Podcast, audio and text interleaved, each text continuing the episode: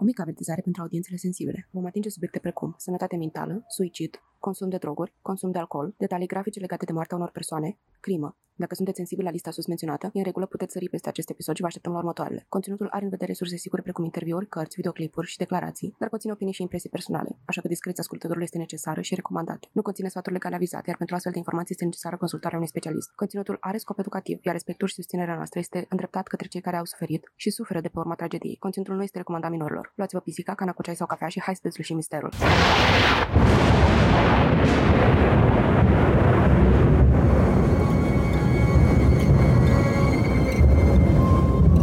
Toamna anului 2021, două pisici au început propriul lor podcast.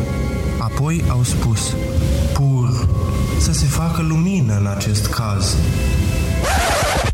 Iar apoi am apărut noi, Cristina și Alex, pentru a transmite mai departe voința pisicească. Să ne facem așadar comozi și hai să vedem ce ne-au dus pisicile în această săptămână.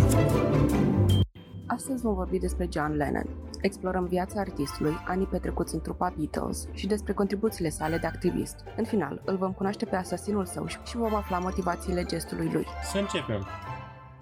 Bună! Salutare! În episodul trecut am vorbit despre Crăciun și vreme mai răcoroasă și mi se pare că a funcționat foarte bine ca manifestare, pentru că acum este o vreme superbă afară. Uh, toate chestiile alea cu clopotele bătute ca să aducă ploaia, ne. Trebuie să vorbești despre Crăciun. Crăciunul face totul mai bine.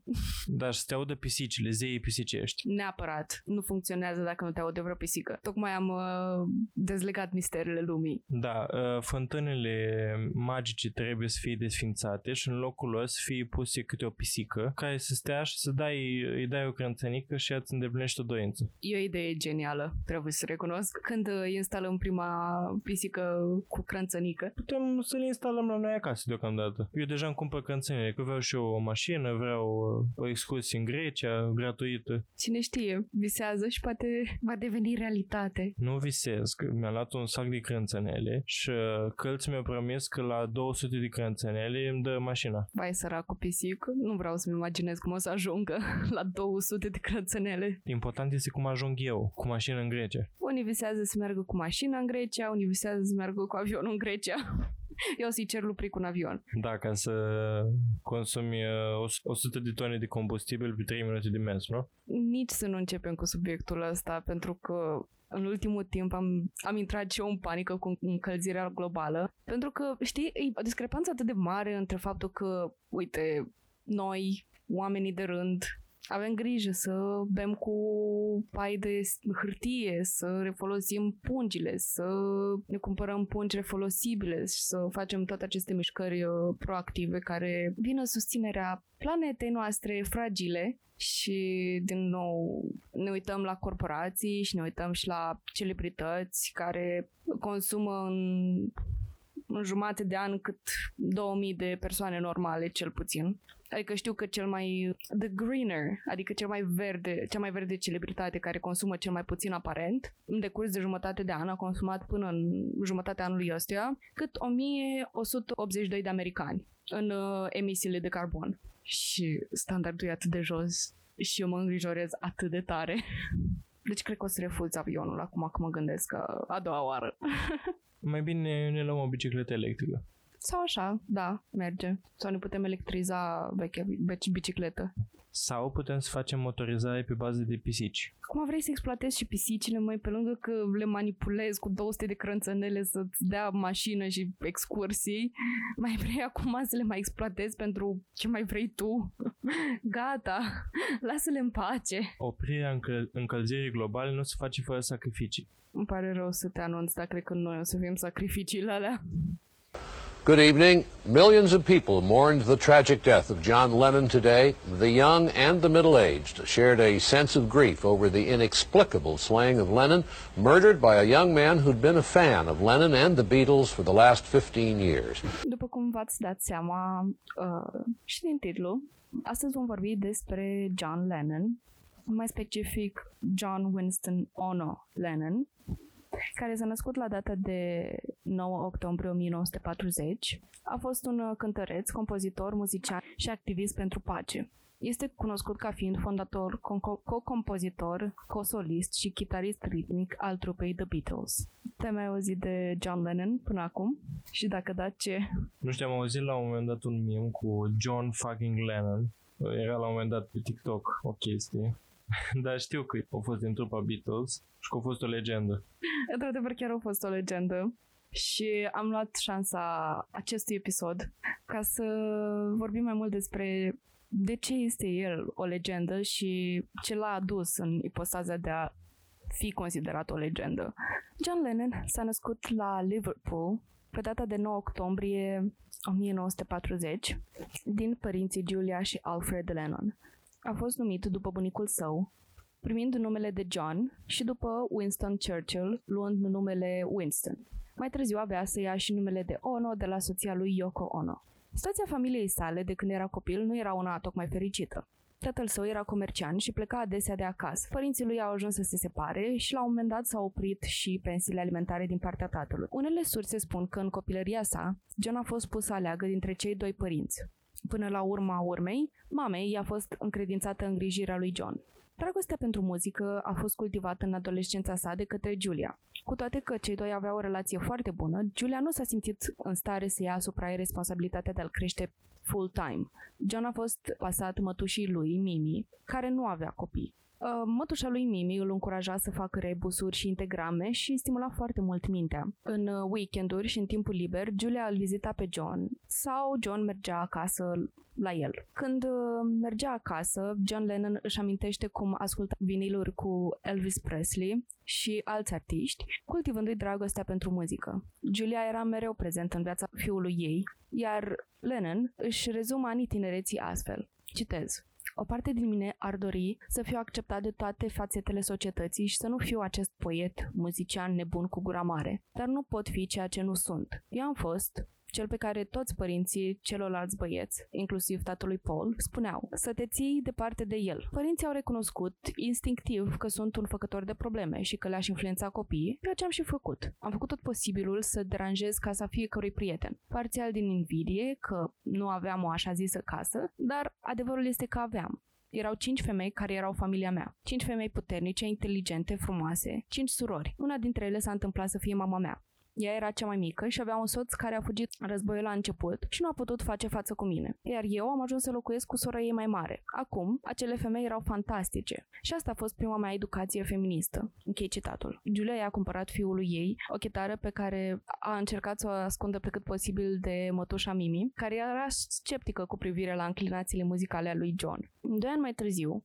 Julia moare lovită de o mașină în drum spre casă de la o vizită la fiul ei. Evenimentul ăsta a ajuns să-l distrugă destul de tare pe John. Pentru doi ani, acesta a susținut un stil de viață în care bea foarte mult și avea un comportament agresiv, alimentat de mânia adunată din cauza morții mamei lui. Mai târziu, mama sa, Julia, avea să fie o inspirație majoră în viața lui John. Aceasta se regăsește în piese muzicale precum Julia sau Mother, lansate de The Beatles. La liceu, Lennon nu era chiar un elev model. A picat examenul de O-Levels, care e un fel de treaptă pe baza căruia poți să avansezi în studii și desigur că picând examenul, John nu avea foarte mari șanse să continue mai departe. Dar Mimi a intervenit și până la urmă a intrat la Colegiul de Artă din Liverpool. Stilul lui vestimentar era de Teddy Boy. E un stil de inspirație eduardiană care era adoptat de iubitorii de rock and roll și R&B.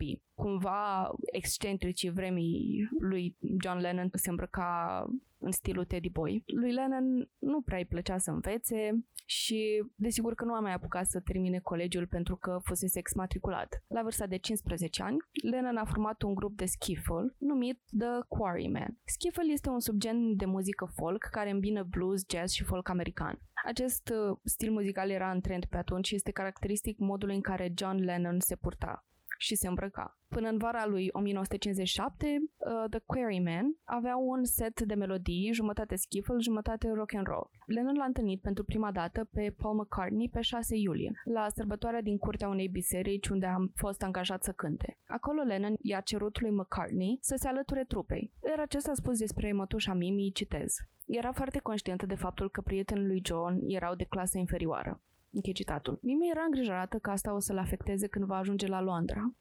Potrivit fratelui lui McCartney, Mike, tatăl lor nu era deloc un fan al lui Lennon, spunând că îi bagă fiul în necazuri și așa mai departe. Cu toate acestea, tatălui McCartney a permis trupei să facă repetiții în casa lor. Acolo Lennon a scris prima sa melodie, Hello Little Girl, care a devenit un hit de top 10 din Marea Britanie în 1963. Hello, little girl.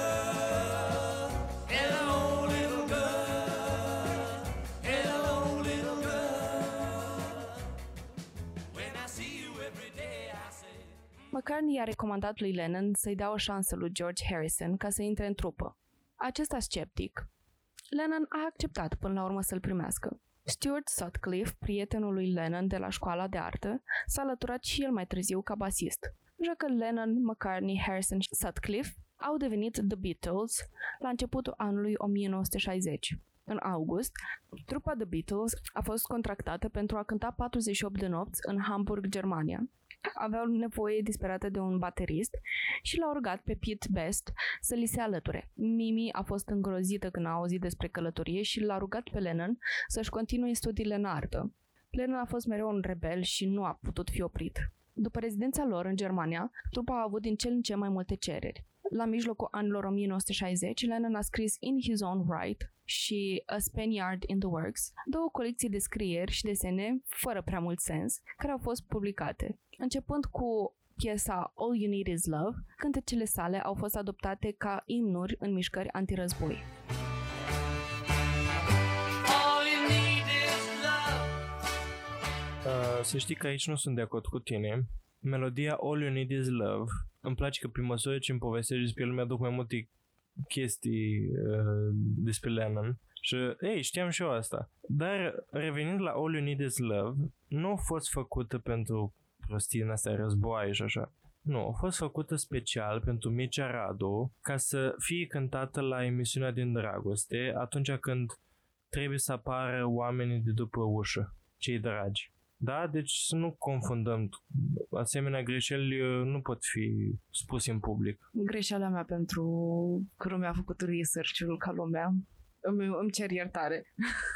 Multă lume nu știa asta, dar uh, Mircea Radu a fost vechi prieten cu John Lennon pentru că le plăcea să meargă la pescuit împreună în, uh, la lacul Milwaukee, în, uh, în Carolina de Nord. Uh, și acolo s-au întâlnit în timp ce John Lennon nu reușea să tragă la mal uh, un pește. Unii spun că e știucă, alții spun că e caras. Iar uh, Mircea Radu a venit și l-a ajutat, l-a dat împreună la mal și atunci prietenia s-a încheiat pe veci. Și mulți nu știu asta, dar mai târziu Mircea Radu a fost numit uh, un Beatle. Da, și um, mulți nu știu nici asta, dar uh, mașina uh, Beetle, Volkswagen, uh, de la Volkswagen, a fost făcută ca un omagiu al companiei pentru prietenia dintre cei doi. Și uh, de asta lui Mircea Radu îi plăcea foarte mult să conducă un Beetle de la studiourile din Dragoste până acasă, unde primul lucru pe care îl făcea îl suna pe John Lennon și îi mulțumea pentru prietenia frumoasă pe care o aveau. Apoi stătea și se uita înspre ușă strigându-l pe John Lennon până acesta apărea. Numai că într-o bună zi acesta n-a mai apărut. Și asta face subiectul episodului de astăzi.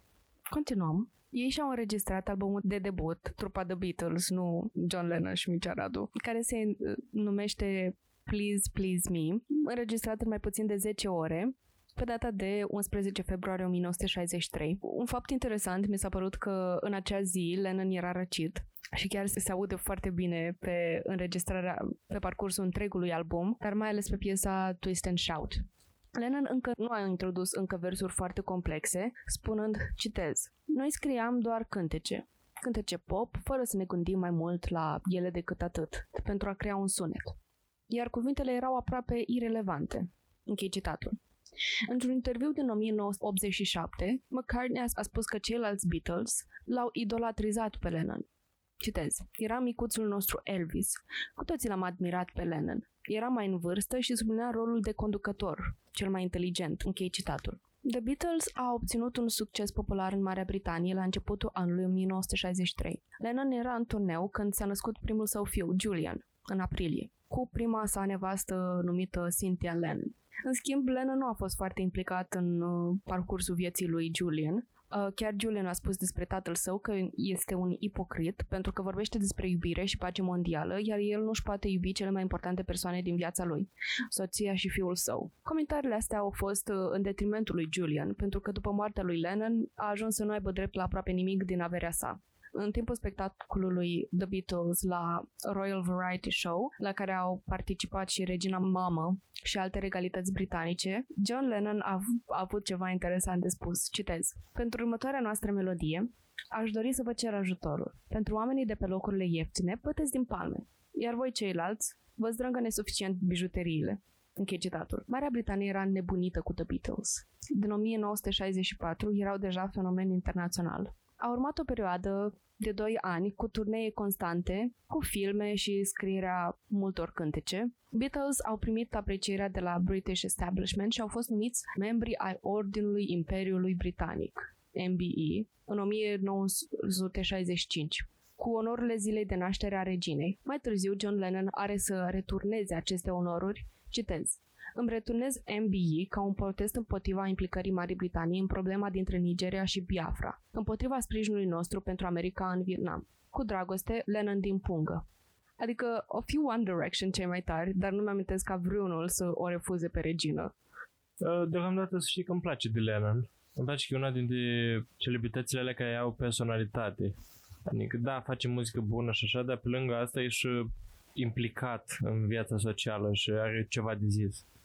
Da, adică îi, încă la începutul carierei lui și își permite luxul și nu-și dorește să-și construiască, eu știu, celebritatea fără să activeze și pentru lucrurile în care crede și pentru binele lumii. Acum este o chestie de discutat dacă John Lennon făcea activism performativ sau chiar credea în cauzele pe care le priciuia, pentru că, la urma urmei, toate aceste implicări în viața publică și toate aceste opinii politice ajung să-i aducă sfârșitul.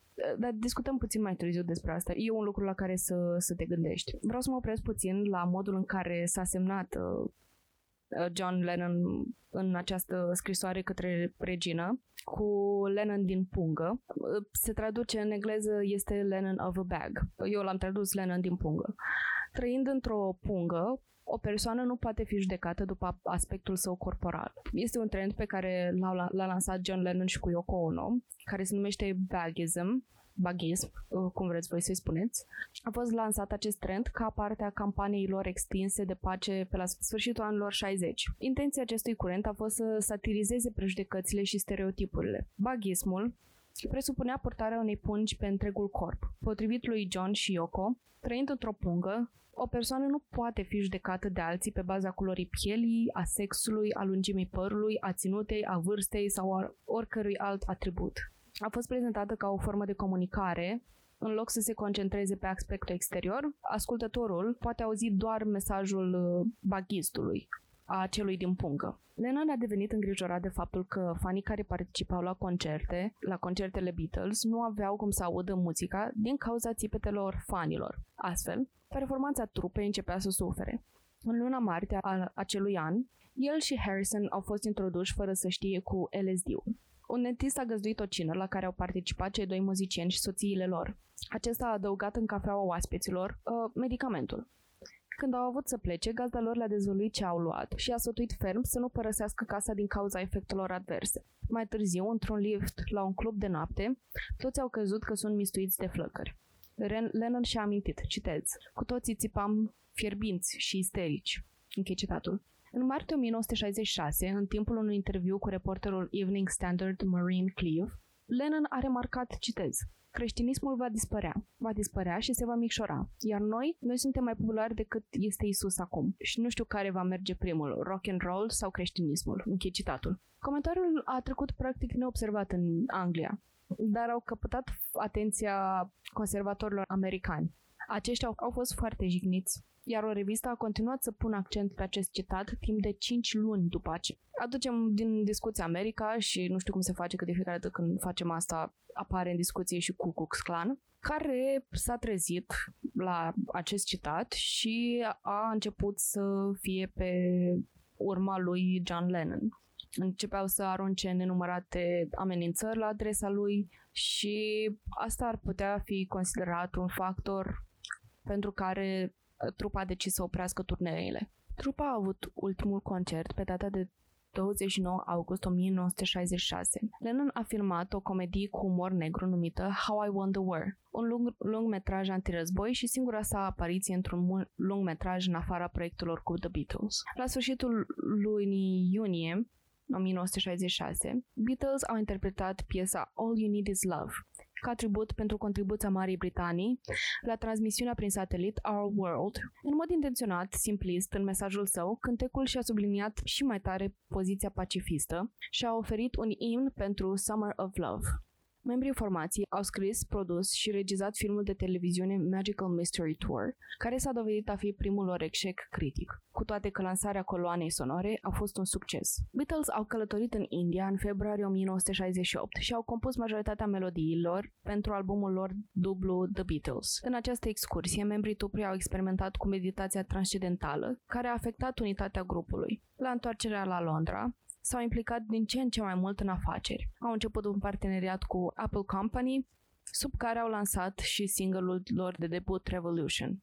Mesajul pacifist al cântecului a condus la ridiculizarea politicilor radicale în presa New Left. Aici începe să-și facă apariția și Yoko Ono. Lennon insistă să o ia pe aceasta în studio, încălcând politica grupului, dar nu implica partenerii în munca de la studio. Lennon a fost deosebit de mulțumit de contribuțiile ei la compoziția albumului dublu și l-a identificat ca fiind o lucrare superioară. Desigur că în momentul în care vorbim despre John Lennon, nu o putem să nu aducem în discuție pe Yoko Ono. Lennon a cunoscut-o pentru prima dată pe Yoko Ono pe data de 9 noiembrie 1966, la Indica Gallery din Londra. Ono își pregătea expoziția de artă conceptuală. Lennon a fost intrigat, intrigat de instalația Hammer a Nail a lui Ono, în care vizitatorii trebuiau să bată un cui într-o placă de lemn și așa se crea piesa de artă. Deși expoziția nu începuse încă, Lennon a vrut să bată un cui în tabla curată, dar Ono l-a oprit. Dunbar, proprietarul galeriei cu care Lennon era în vizită, a întrebat-o, Nu știi cine este acesta? Este milionar, s-ar putea să-l cumpere. Până atunci, Ono nu auzise de The Beatles. Până la urmă, a decis să-l lase să bată cuiul, dacă Lennon îi dă 5 șilingi, la care Lennon a răspuns, Îți voi da 5 șilingi imaginari și o să bat un cui imaginar. Ono a povestit ulterior că Lennon a mușcat din mărul expus din cadrul instalației ei, Apple, fapt ce a înfuriat-o. Ono a început să sune și să-l viziteze pe Lennon acasă. Când Cynthia, soția lui, i-a cerut o explicație, Lennon i-a spus că Ono încerca doar să obțină bani pentru prostia ei de avangardă. În timp ce soția lui era în vacanță în Grecia, în mai 1968, Lennon a invitat-o pe Ono să îl viziteze. Au petrecut noaptea înregistrând ceea ce avea să devină albumul Two Virgins. Când soția lui Lennon s-a întors acasă, a găsit-o pe Ono purtând un halat de baie și bând ceai cu Lennon. Ea a spus pur și simplu, Salut! Ono a rămas însărcinat în 1968, dar a pierdut sancera după ce Lennon a primit divorțul în sfârșit cu Cynthia. Până să o întâlnească pe Yoko Ono, cu toate că era un muzician talentat într-un boy band faimos, Lennon era doar un pretty boy. Acest băiat frumușel, mult râvnit de toate fetele. Mi se pare că adevărat, adevărata revoluție din viața lui s-a produs datorită lui Yoko Ono. Yoko Ono este un artist multimedia și vă recomand să îi vizitați munca și să vedeți ceea ce face. Odată ce a intrat aceasta în viața lui, s-a întâmplat un shift în perspectiva lui Lennon asupra tot ceea ce făcea. L-a împins, l-a încurajat să fie el însuși, fără niciun fel de rețineri sau fără nicio limită. Prezența ei în mediul creativ al studiourilor, într-adevăr, a creat un punct de tensiune în trupă, dar, la urma urmei, avea totuși un impact pozitiv a reușit să transforme producțiile The Beatles la nivel de artă, forțând muzica într-o zonă mai sofisticată, mai șlefuită și mai bine curată, mai în afara pretențiilor comerciale la acea vreme. Unii spun chiar că ea a ajutat la inventarea muzicii alternative. Această tensiune s-a ajuns la nivelul în care Lennon avea de ales. Citez. Trebuia să fac decizia de a mă însura ori cu trupa, ori cu Yoko. Am ales-o pe Yoko și am făcut alegerea corectă. Închei citatul. McCartney a spus despre relația lor că, citez, pur și simplu i-a arătat un alt fel de a fi, ceea ce a făcut-o și mai atractivă pentru el. Închei citatul. Între 1968 și 1972, Lennon și Ono au colaborat la mai multe discuri. Printre primele proiecte ale lor au fost o trilogie de albume avangardiste. Primul a fost numit Unfinished Music No. 1 Two Virgins.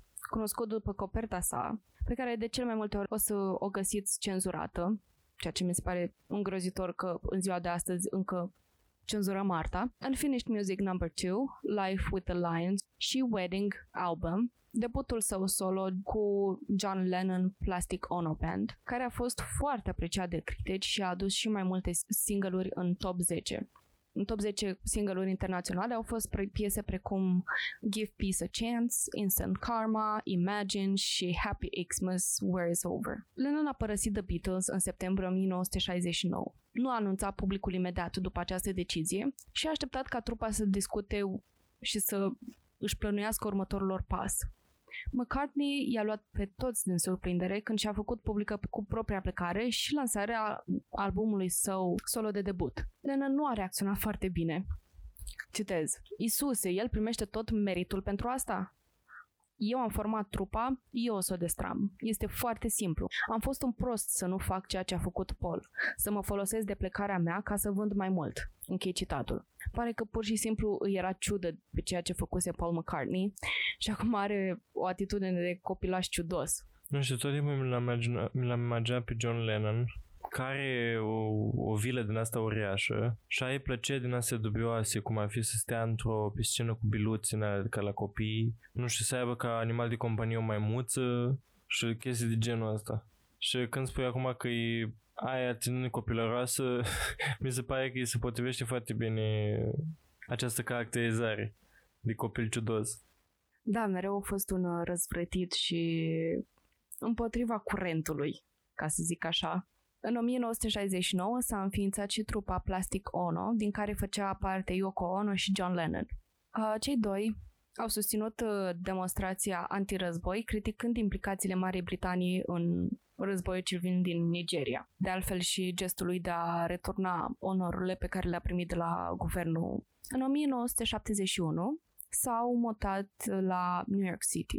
Criticile sale publice la adresa războiului din Vietnam a dus la o încercare de trei ani a administrației Richard Nixon de a-l deporta. Îmi place că în America, unde este The Land of Freedom, aparent se fac cele mai mari abuze de genul. Și Elvis Presley a fost uh, oarecum judecat și așa pentru felul lui de a cânta și de a se mișca uh, și pentru relații sale cu persoane de culoare.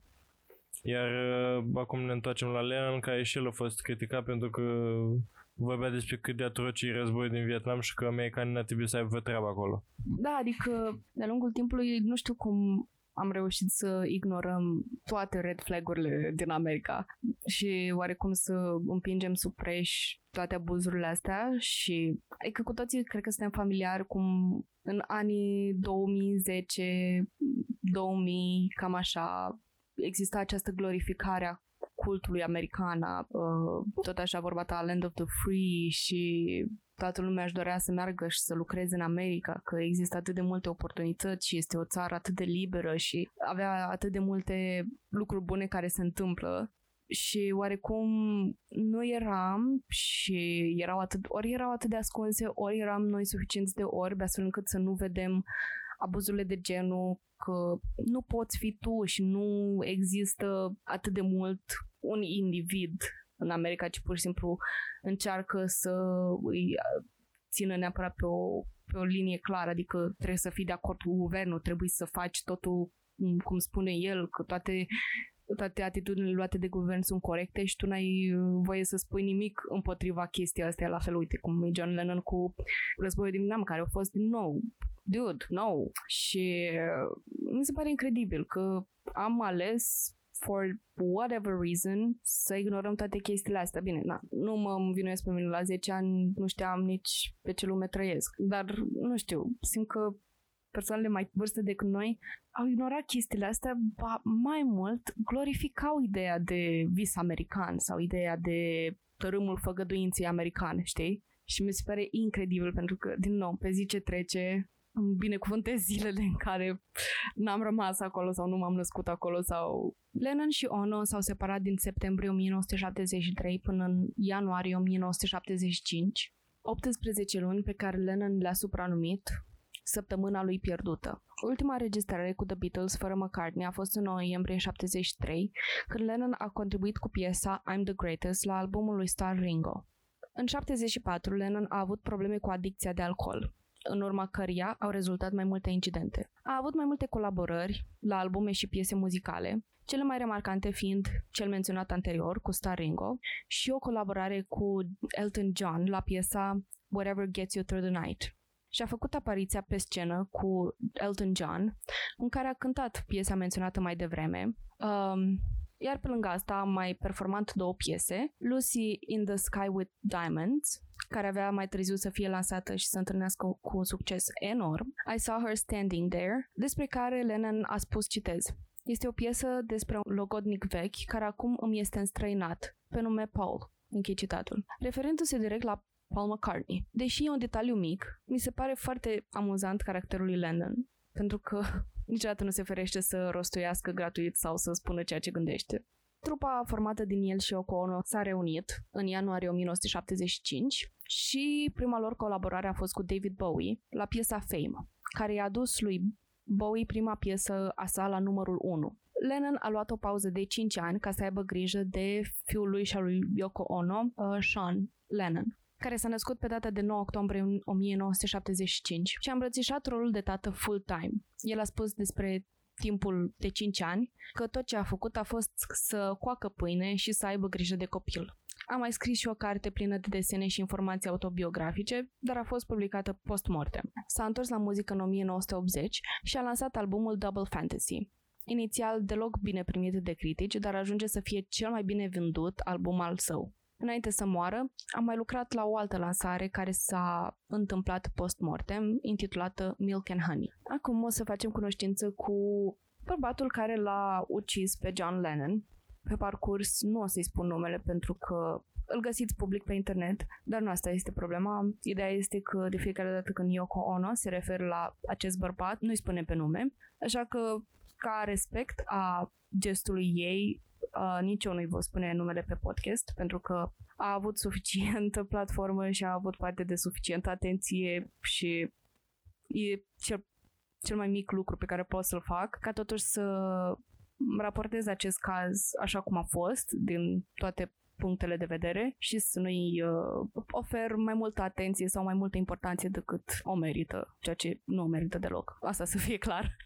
Subiectul s-a născut pe 10 mai 1955 în Texas. Când era băiat, a declarat că a trăit cu frică de tatăl său, despre care spunea că a fost abuziv fizic față de mama lui și lipsit de iubire față de el. A început să aibă fantezii cum că ar avea o putere asemănătoare cu cea lui Dumnezeu asupra unui grup de oameni mici imaginari care locuiau în pereții dormitorului său. A urmat un liceu local din Georgia. Până la vârsta de 14 ani, subiectul consuma droguri și chiulea de la școală. Odată a fugit de acasă pentru a locui pe străzile din Atlanta, timp de două săptămâni. El a spus că a fost adesea hărțuit la școală din cauza că nu era foarte atletic. În 1971 a devenit un presbiterian și a întâlnit prima iubită și a început să lucreze ca consilier într-o tabără de vară. A fost foarte iubit de copiii care l-au poreclit Nemo, după personajul din uh, 20.000 de leghe sub mări de Jules Verne. Cei care l-au cunoscut în timp în care profesa, l-au numit uh, un muncitor remarcabil. Subiectul a citit The Catcher in the Rye de J.D. Salinger la recomandarea unui prieten. Romanul a căpătat în cele din urmă o semnificație personală pentru el, în măsura în care părea că dorea să-și modeleze viața după protagonistul său, Holden Caulfield. După ce a absolvit în sfârșit Columbia High School, subiectul s-a mutat pentru o vreme la Chicago și a cântat la chitară în biserici localuri de noapte creștine. A lucrat cu succes pentru World Vision, cu refugiații vietnamezi într-o tabără de relocare din Arkansas. A mai călătorit în Liban pentru același tip de muncă. El a fost numit coordonator de zonă și asistent cheie al directorului de program David Moore. Subiectul l-a însoțit pe Moore la întâlniri cu oficiali guvernamentali, iar președintele Gerald Ford i-a strâns mâna. Subiectul s-a alăturat ca student la Covenant College, un colegiu evanghelic de arte liberare presbiteriene din Georgia. Cu toate acestea, el a rămas în urmă cu studiile și a devenit obsedat de vinovăția sa pentru o aventură romantică pe care o avuse. A început să aibă gânduri sinucigași și să se simtă ca și cum a ieșuat în viață. a renunțat la Covenant College după doar un semestru, iar prietena lui a rupt relația la scurt timp după. Subiectul s-a întors la muncă la tabăra de relocare, dar a plecat după o ceartă cu un supraveghetor. Și-a găsit de lucru ca agent de securitate neînarmat, dar în cele din urmă a urmat un curs de o săptămână pentru a se califica ca gardian înarmat. În 1977 s-a mutat în Hawaii, unde a avut o tentativă de suicid. Un psihiatru l-a internat pe acesta la Castle Memorial Hospital pentru depresie clinică. După eliberarea din secție, a început să lucreze la spital ca îngrijitor. După ce părinții subiectului au început procedurile de divorț, mama lui s-a mutat cu el în Hawaii.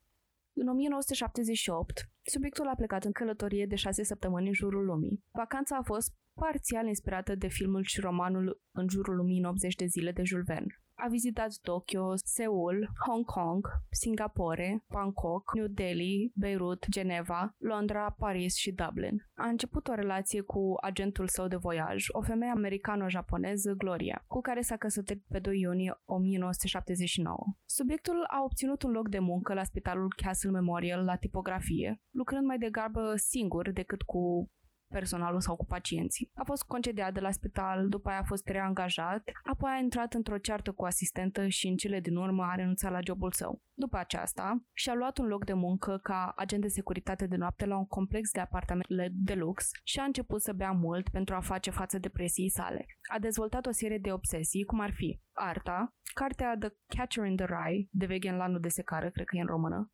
muzică și muzicianul John Lennon. În septembrie 1980, i-a scris o scrisoare unei prietene, Linda, în care a declarat nebunesc, iar el a semnat scrisoarea The Catcher in the Rye. Nu a avut nicio condamnare penală înainte de a călători la New York, moment în care drumul său în viață s-a întâlnit, din păcate, cu cel al lui John Lennon. Asculți Crime, Pisici și Cafea, un podcast de true crime tradus direct din limba pisicească. Pentru mai multe informații, cât și pentru și mai multe surprize, te așteptăm pe Instagram la crime.și.pisici să continuăm discuția acolo. Suntem pe data de 8 decembrie 1980. Fotograful Annie Leibovitz ajunge acasă la John Lennon pentru a face o serie de fotografii care avea să fie publicată în revista The Rolling Stones. Fotografia făcută atunci are să fie una dintre cele mai importante fotografii pe foarte multe nivele. As a side note, e una dintre fotografiile care got me into photography, adică care m-a inspirat să, să continui pe, pe drumul fotografiei și pot să spun că Anne Leibovitz e fotograful care m-a inspirat cel mai mult în uh, arta mea fotografică. Mult spus artă, dar pot să exagerez aici puțin. În imagine apare John Lennon dezbrăcat, încolăcit pe Yoko Ono, care este complet îmbrăcată. Fotografia a fost făcută pe podea, în dormitorul lor, fix lângă pat. Chiar vă recomand să mergeți imediat pe Google și să căutați imaginea și să o căutați și pe Annie Leibovitz, care vorbește despre această fotografie. Mai târziu, această fotografie ajunge să fie pe coperta The Rolling Stones și a fost numită una dintre cele mai iconice coperți, coperți făcute vreodată. Mai târziu, după ce s-a terminat ședința foto, Lennon avea programat un interviu la radio în care să își promoveze albumul Double Fantasy. Acesta a fost ultimul interviu pe care l-a dat vreodată. După interviu, John Lennon și soția sa, Yoko Ono, părăsesc apartamentul cu echipa de la radio, în care era și un fotograf. La calea de acces în blog uh, erau foarte mulți fani, paparații care stăteau și, aștept, și îl așteptau pe Lennon să-și facă apariția, să îl salute, să facă poze cu el și să primească un autograf. E uh, o chestie destul de comună și practicată în general în, în jurul persoanelor celebre. Uh, este o, un lucru greșit. Vă rog frumos, nu faceți asta. Dacă sunteți tentați să mergeți acasă la o celebritate, nu o faceți pentru că e invaziunea unui spațiu personal și unul e foarte periculos și doi e dubios. Bine că pot să înțeleg pentru că trăiești o viață idolatrizând o persoană și apreciind persoana aia din tot sufletul și vrei măcar să o vezi în carne și oase odată și oarecum cea mai mare șansă a ta ar fi să mergi să aștepți în afara casei ei dar în același timp, dacă stai să te gândești la chestia asta la rece, e un comportament total ilegal și periculos pentru ambele persoane implicate. Pentru că vedem și în cazul ăsta, tocmai pentru că e un comportament atât de social acceptat, și deloc suficient condamnat, a ajuns să fie oarecum fatal pentru o persoană și știm că nu a fost doar John Lennon afectat de chestia asta, au fost mai multe persoane. Mie, sincer, mi se pare groaznic să trebuiască să te trezești dimineața și ceea ce vezi pe geam să fie o armată de reporteri și de fani care să aștepte să ieși din casă. Mi se pare foarte creepy. Mi-aduce aminte și de prințesa Diana, cum era și, în general, mi se pare foarte abuziv. Adică, lasă să fie să personalitate în momentul în care mergi la concerte, mergi în locuri publice, dar în fața casei, pe bune. Adică, cred că mă simt puțin vinovată pentru că, uite, uh, se face o grămadă de bani pe, uh, uite, regalitățile, cum ai spus, de prințesa Diana. Foarte, mult, foarte multe persoane merg la Palatul Buckingham sau la, sau la reședințele la care stau uh, regalitățile, tocmai ca să îi întâlnească sau să-i vadă sau să prindă o poză cu ei, ceea ce nu se întâmplă niciodată. Până la urmă vă dați seama că omul trebuia să-și facă treaba, să-și continue programul din ziua aceea și John Lennon iese și îl întâlnește pentru prima oară pe subiect. Acesta avea în mână albumul Double Fantasy. Uh, Lennon l-a văzut și l-a întrebat dacă vrea un autograf pe el, la care subiectul a afirmat. I-a semnat albumul, timp în care fotograful din echipa de la radio a făcut ultima poză cu John Lennon și cu asasinul său. Lennon a intrat în limuzină cu soția lui și au mers împreună la studio ca să lucreze la următorul lor album Milk and Honey. Când amândoi au terminat ziua lor de muncă, au pornit înapoi acasă, unde îi aștepta fiul lor, Sean. Au ieșit din mașină și au ajuns la intrarea blocului unde aveau apartamentul. În spatele lor, subiectul l-a strigat pe John, Hey, Mr. Lennon, după care s-au auz- auzit cinci împușcături de la revolverul său. Patru din cele cinci l-au lovit pe Lennon în spate și în număr, perforându-i plămânul stâng și artera subclaviculară stângă. Yoko Ono a țipat speriată după ajutor, ajutându-l pe Lennon să ajungă măcar la scările din clădire, unde avea să fie în siguranță. Yoko striga după ajutor, repetând că John a fost împușcat, că este rănit și imediat au fost an- anunțate autoritățile, care au venit la fața locului. Subiectul îi aștepta răbdător citind o copie din cartea de veche în, ladu- în lanul de secară de J.D. Salinger. Când poliția a ajuns la locul faptei, l-au arestat pe subiect imediat și l-au luat pe Lennon într-o mașină de patrulă pentru a putea fi dus la spital. Era mult prea periculos să aștepte salvarea. Ajuns, a, ajuns și acolo, lui John Lennon, în vârstă de 40 de ani, i-a fost pronunțat decesul. Nu a răspuns la nicio formă de resuscitare. literally saw the doctor's hands inside his chest. We opened the chest. We found a chest full of blood. All of the blood vessels leaving the heart were completely destroyed. We pumped fluid into the heart. I literally held John Lennon's heart in my hand. We massaged the heart. We tried to restore flow, but there was absolutely nothing that we could do. We pronounced John Lennon dead on arrival at the Roosevelt Hospital that evening. Silence fell over the emergency department. Staff began to cry. We didn't quite know how to respond or how to react. And it became my job to walk down to the end of the hall to talk to Yoko Ono. I walked into the room. I think she knew as soon as I entered the door was going to say. There's music playing, and it must have been about 10 after 11. The song All My Loving starts to play. The song ends. A minute, minutes later, there's a shrill woman's voice screaming, No, no, no, oh no. It went on for about a minute, minute and a half. It was constantly repeated. And there was silence.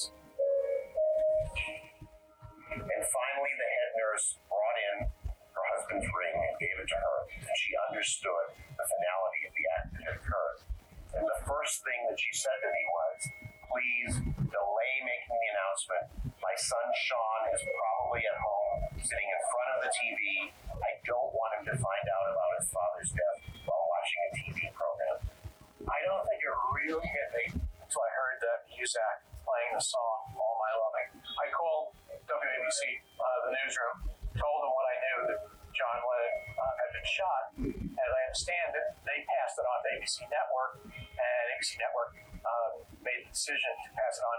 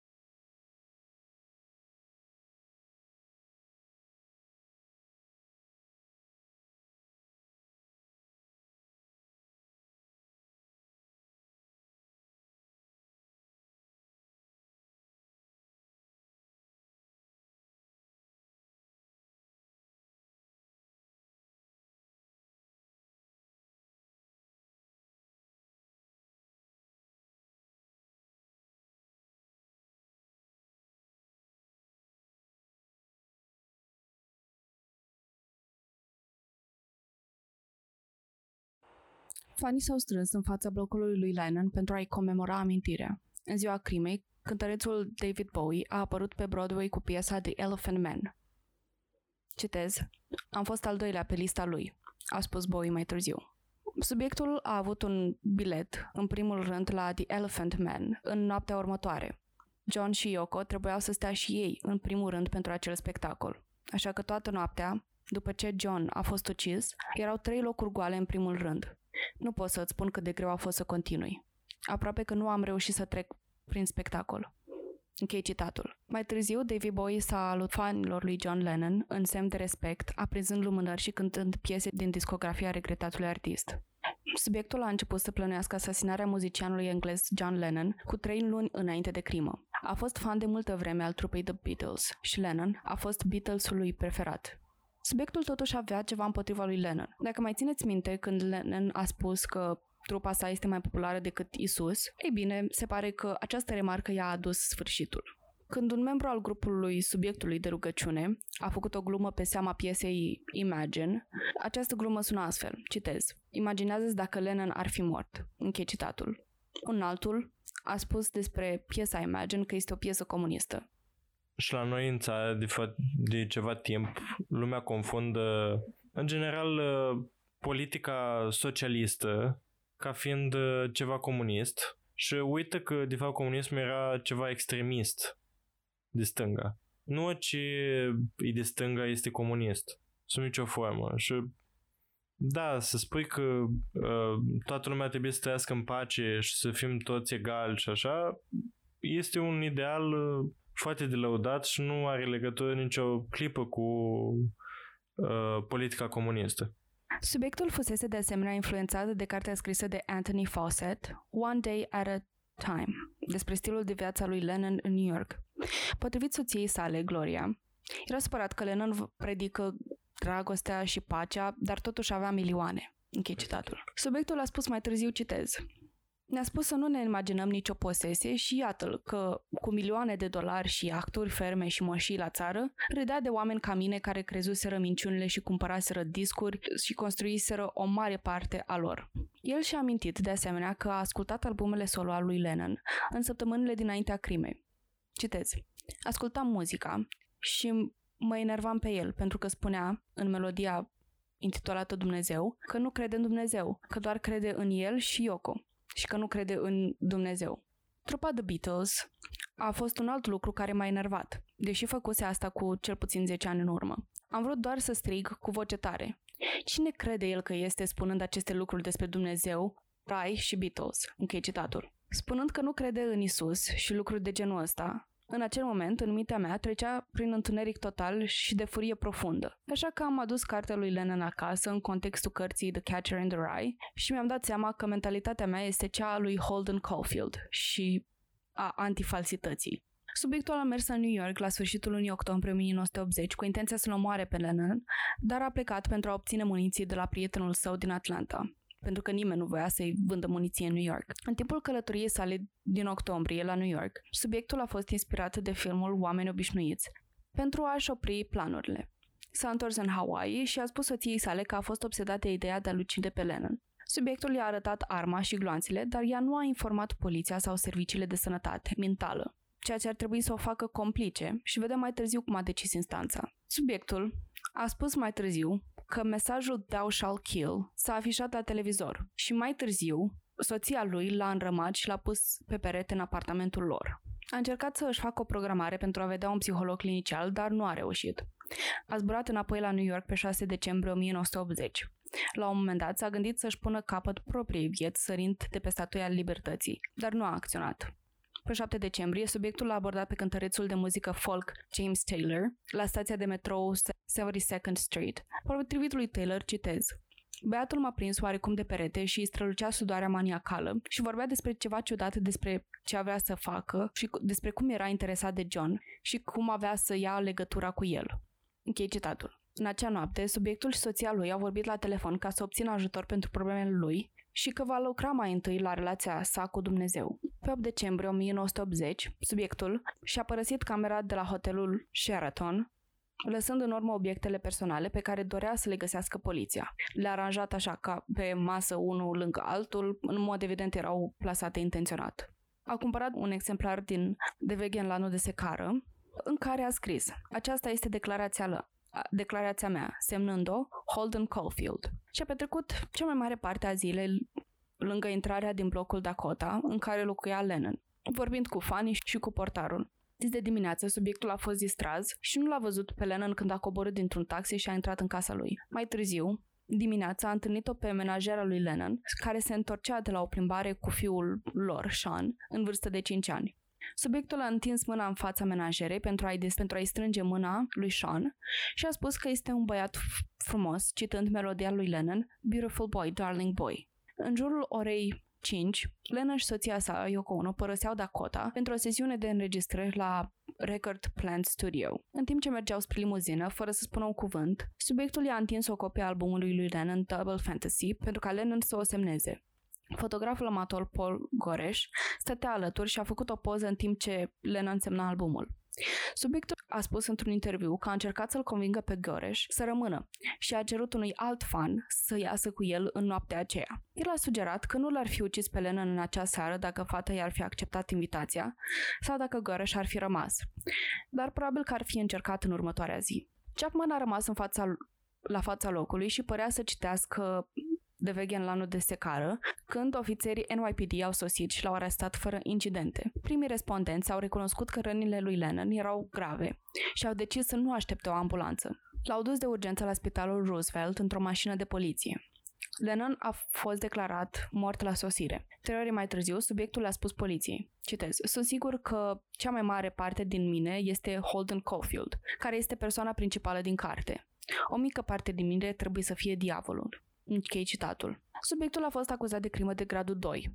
El a spus poliției că a folosit gloanțe cu vârful gol pentru a asigura moartea lui Lennon. Gloria, soția lui, știa de pregătirile soțului ei pentru uciderea lui Lennon, dar nu a luat nicio măsură, deoarece subiectul nu a dat curs la momentul respectiv. În final, ea nu a fost acuzată. Cum așa, nu știu.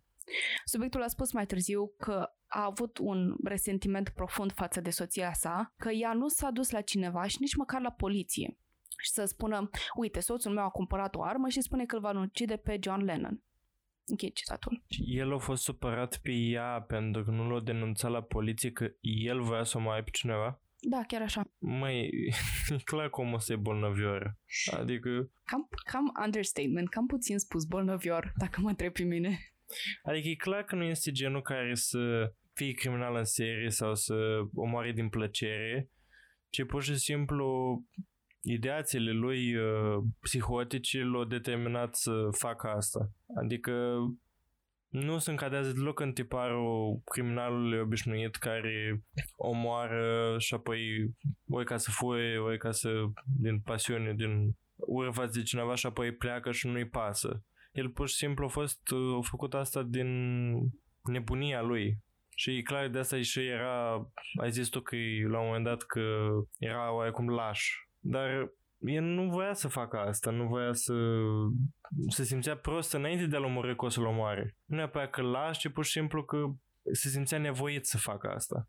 Da, adică ziceam că e laș în momentul în care își dorea să dea vina, uite, pe fata aia care nu a acceptat să iasă cu el în oraș sau pe fotograf că nu a rămas sau pe soția lui că nu l-a oprit. Adică de asta zic că e laș, pentru că odată ce ai comis fapta, tu ai făcut-o și în mod evident el a făcut-o. Cea mai mare vină în afară de el, să zicem că ar fi fost pe umerii soției lui care oarecum îi cunoștea intențiile și oarecum cred că ar fi trebuit puțin pedepsită pentru complicitatea ei. Dar, din nou, când te gândești la toate chestiile astea, încearcă să responsabilizeze fapta lui și să o pună pe umerii uh, fetei ăleia, fotografului și așa mai departe. Da, eu cred că el nu, nu simțea că este în control în momentul de față. Adică el nu se simțea că el l-a omorât, ci pur și simplu că datorită celor din jur și a lui Lennon a fost nevoie să-l omoare. Da, adică e posibil, da. Nu m-am gândit la asta până acum. Sau nu m-am gândit astfel. Da, ideea e că când am auzit de cazul ăsta și cu cât am intrat mai profund în cercetarea lui, la un moment dat voiam să nu îl menționez și să nu vorbesc deloc despre subiectul care a făcut crima, uh, despre făptaș, dar în același timp mi s-a părut că avea un tipar atât de interesant, pentru că nu, e, nu mi se pare că este genul de criminal care o ucis pentru atenție. Pentru că tocmai de asta nici nu-i menționez numele pentru că nu vreau să-i dau mai multă atenție decât a avut, pentru că a fost, a, a contribuit la ceea ce a făcut el, că în mod evident după a avut atenție și toată lumea îi cunoștea numele pe, ca fiind asasinul lui John Lennon. Dar mi s-a părut că copilăria lui și toate evenimentele și tot ce s-a întâmplat înainte și care l-au adus în punctul ăsta de a comite crima, mi s-au părut interesante de discutat pentru că, din nou, nu mi se pare că e un tipar, mi se pare one of his kind, adică n-am mai întâlnit deocamdată un un astfel de criminal sau un criminal cu motivații atât de interesante. Adică era o ființă complexă, îi plăceau copii, uh, în sensul în care se înțelegeau foarte bine cu, se înțelegea foarte bine cu ei la acea tabără la care era supraveghetor. Avea interese și pasiuni, îi plăcea foarte mult arta. Că s-a dus la într-o idee de obsesie, asta e altă treabă.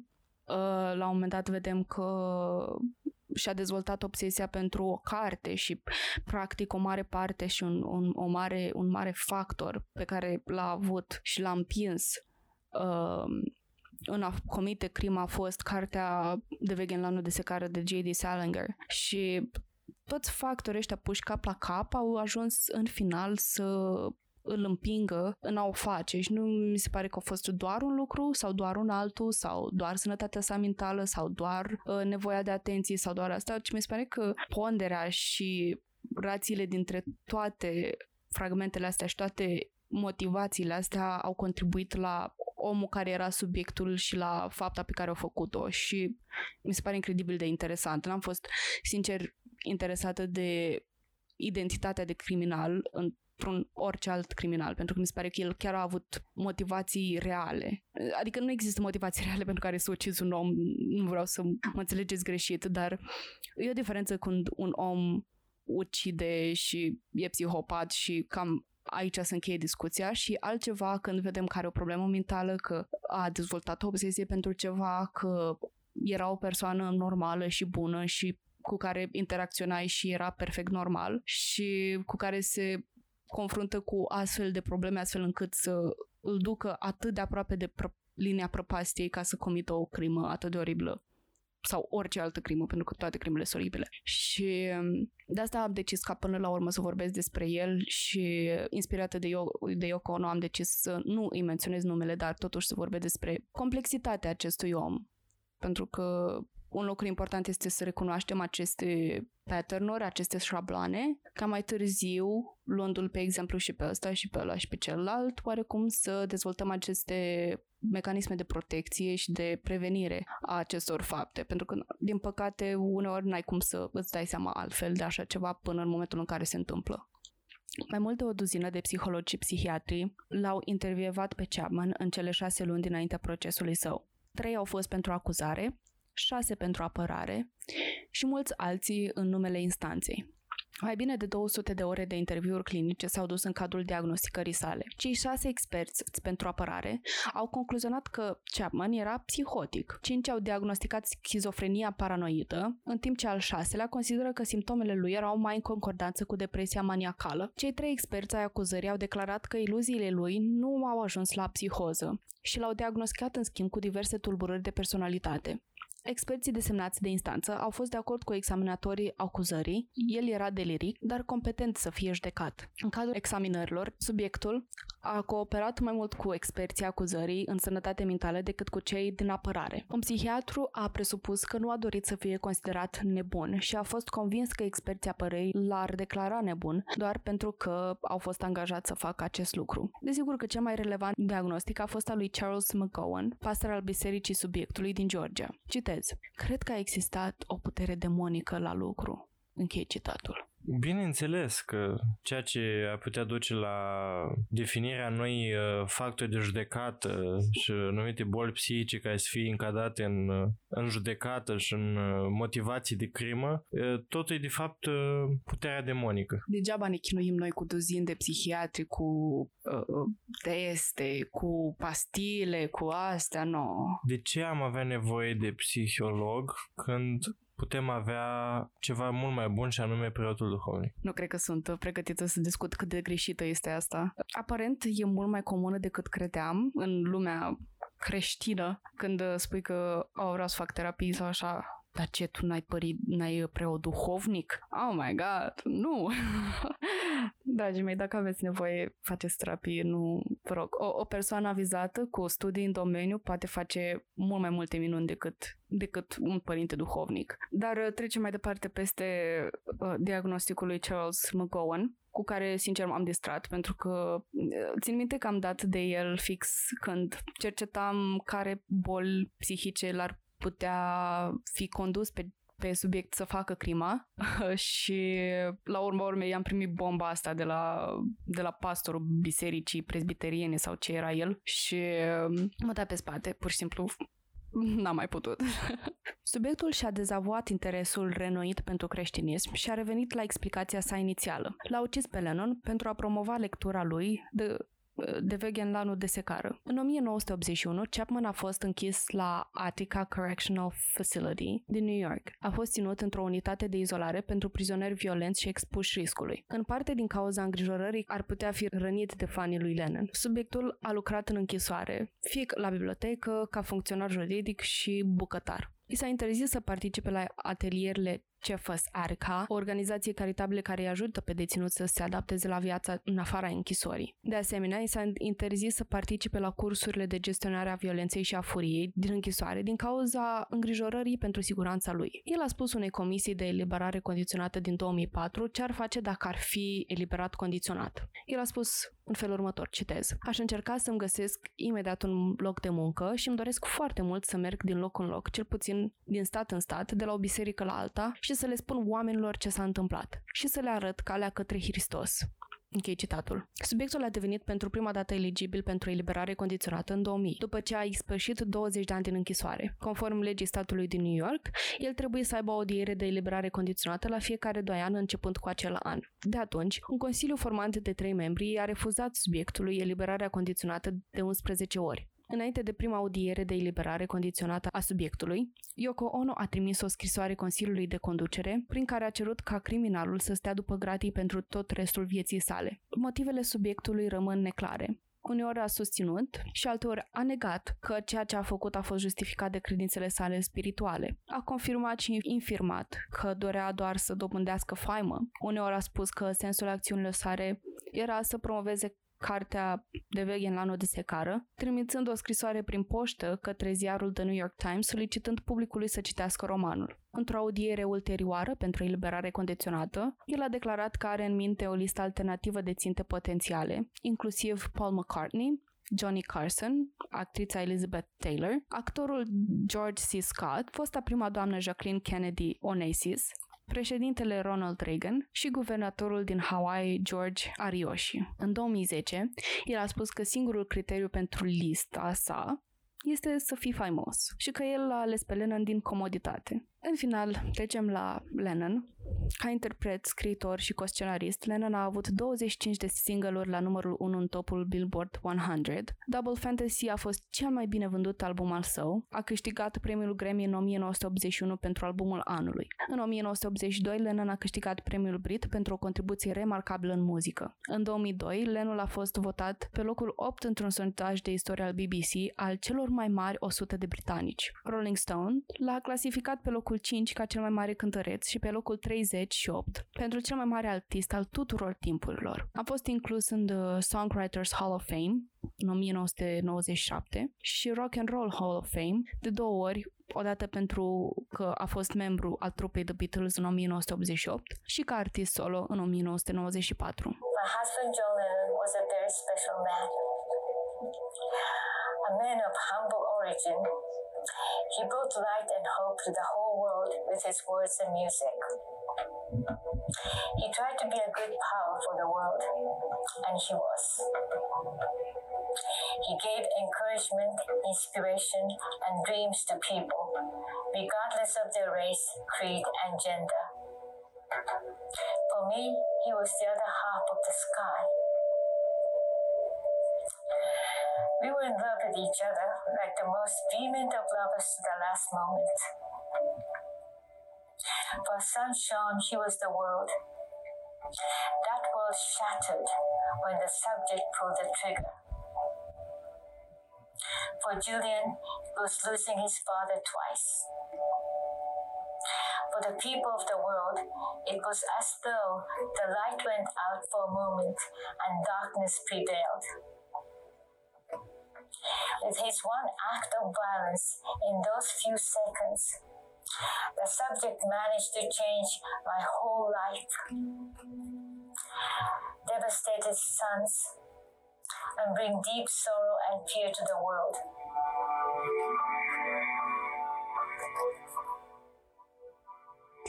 It's a privilege for me to be able to do this tonight and come here.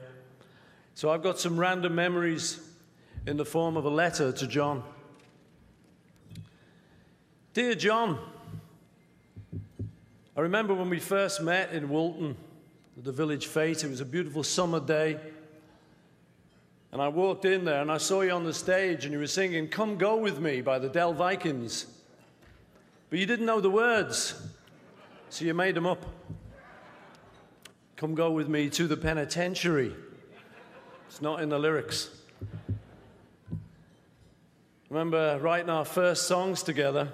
We used to go to uh, my house, a dad's house, um, and we used to smoke Thai food tea uh, with this pipe that my dad kept in a drawer.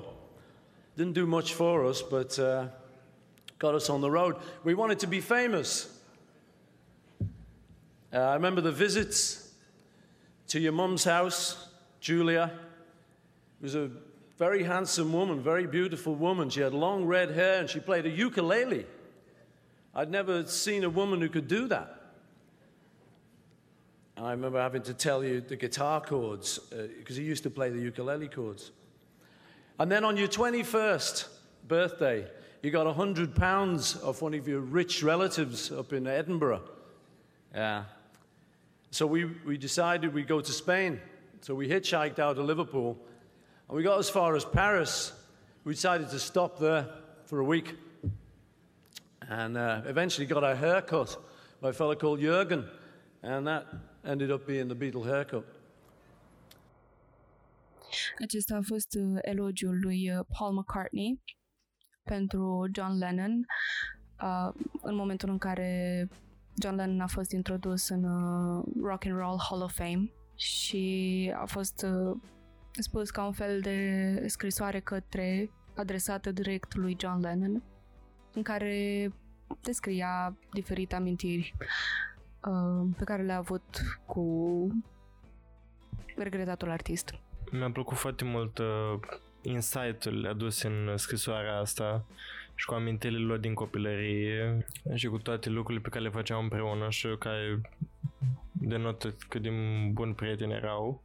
Și mi-a plăcut și ce a spus despre Yoko Ono și nu părea că, că la un moment dat ai spus că au fost anumite tensiuni în, uh, între Yoko și membrii, ceilalți membri ai trupei și mi s-a părut uh, acum în sfârșit că acea tensiune mai exista.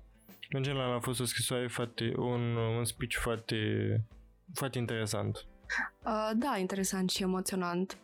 La urma urmei, cât despre implicațiile lui Yoko Ono în uh, muzica de studio, cele mai mari piese care le-a lansat uh, The Beatles și ce le-a adus faima au avut și contribuția lui Yoko Ono. Ne uităm la piese precum Here Comes the Sun, mai multe piese de pe albumul lor dublu. Uh, sunt într-adevăr atât de bune și atât de uh, construite și de șlefuite datorită lui Yoko Ono și în final piesele lansate de John Lennon uh, pe care le cunoaștem atât de bine, uh, Imagine și așa mai departe, au fost datorită lui Yoko Ono și nu cred că există suficient accent pe asta, pe contribuția ei în uh, muzică, nu numai în muzica uh, generală, pentru că unii uh, critici de muzică o consideră ca ajutând la formarea muzicii alternative, dar și în impactul uh, John Lennon, adică impactul pe care l-a avut asupra culturii muzicale și a culturii pop și a culturii uh, care s-a format în, pe vremuri cu toate legendele, în același timp cu Elvis Presley și cu alți mari artiști pe care îi amintim de fapt în ziua de astăzi. Și cred că, până la urma urmei, este o parte a istoriei pe care ar trebui să o cunoaștem de spus așa, măcar la vorba aia, la, la o bere cu prietenii. Băi, uite ce știu eu despre John Lennon acum. tu, ș- tu știi cine a fost John Lennon? Puțin probabil să ajungă la, la, la discuțiile de la berie, dar uh, este într-adevăr uh, un lucru de neratat, o personalitate de neratat în uh, cultura generală, în ceea ce privește istoria muzicală. Cred că de asta nu prea mă invită nimeni la o bere sau la o băutură.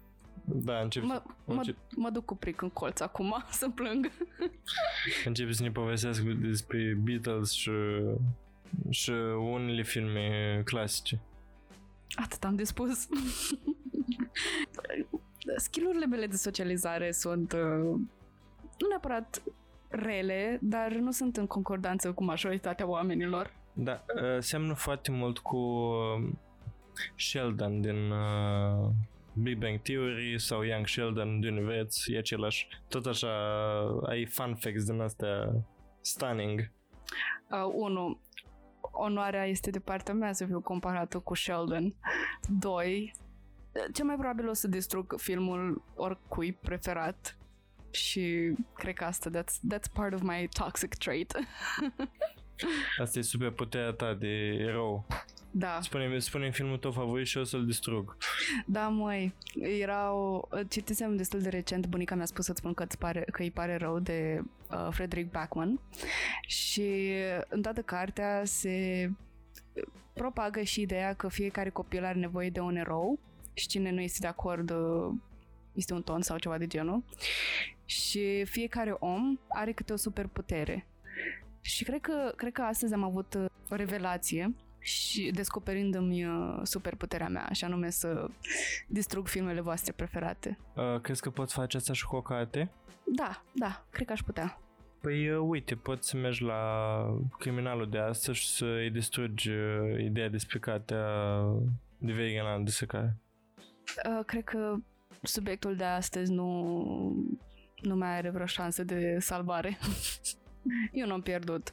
Dacă ajunge să-ți placă de vegan la anul de secare pentru cele mai greșite motive, atunci nici măcar eu nu pot să fac ceva. Ți-a plăcut episodul de astăzi? Da, sincer, pe de-o parte, pentru că am aflat mai multe despre John Lennon, mă simțeam oarecum incult la capitolul ăsta. Iar pe de altă parte, într-adevăr, mi s-a părut că asasinul lui a avut un tipar uh, nemai văzut. Mi s-a părut foarte special în sensul ăsta. Da, și um, mă bucur sincer că am vorbit despre asta. Există aparent destul de puține persoane care vorbesc despre cazul ăsta, pentru că, poate pentru că, you know, e considerat mai mult un caz rezolvat și de obicei cazurile astea se încadrează cu celebrități care au murit în circunstanțe deosebite, se încadrează mai mult în crime nerezolvate uh, sau cel puțin puse sub semnul întrebării. Dar mă bucur mult că avem câteodată la câteva episoade și o turnură mai uh, culturală și mai în care putem să aducem chestii de cultură generală, nu neapărat de true crime. Și a fost, asta a fost unul dintre episoadele care mi-a mi-a strânit și mai departe pofta de a face research, de a cunoaște mai mult și de a aduce în față mai multe cazuri interesante. Luna asta o să vorbim despre celebrități din, lun- luna, din lumea true crime. Celebrități uh, care nu au devenit celebrități după cazul lor de true crime, care au fost și înainte celebre pentru un anume motiv. Astăzi am vorbit despre John Lennon și urmează săptămâna viitoare să vorbim despre încă un rockstar, dacă am putea spune în felul ăsta. O să, o să ne trezim uh, spiritul de adolescenți. Vom veni cum suntem noi, fără să fie ceva în drum, cu niște litiu. Mai. Eu, încercarea mea patetică de a cita piese de le uh, vedetei de săptămâna viitoare.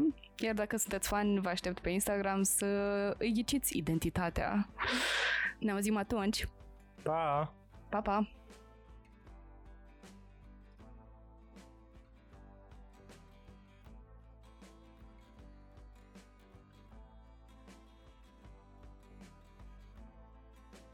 Acest podcast a fost înregistrat sub atenta îndrumarea gazelor noastre, Pric și Câlți. Nimic din toate astea nu ar fi fost posibil fără prezența lor.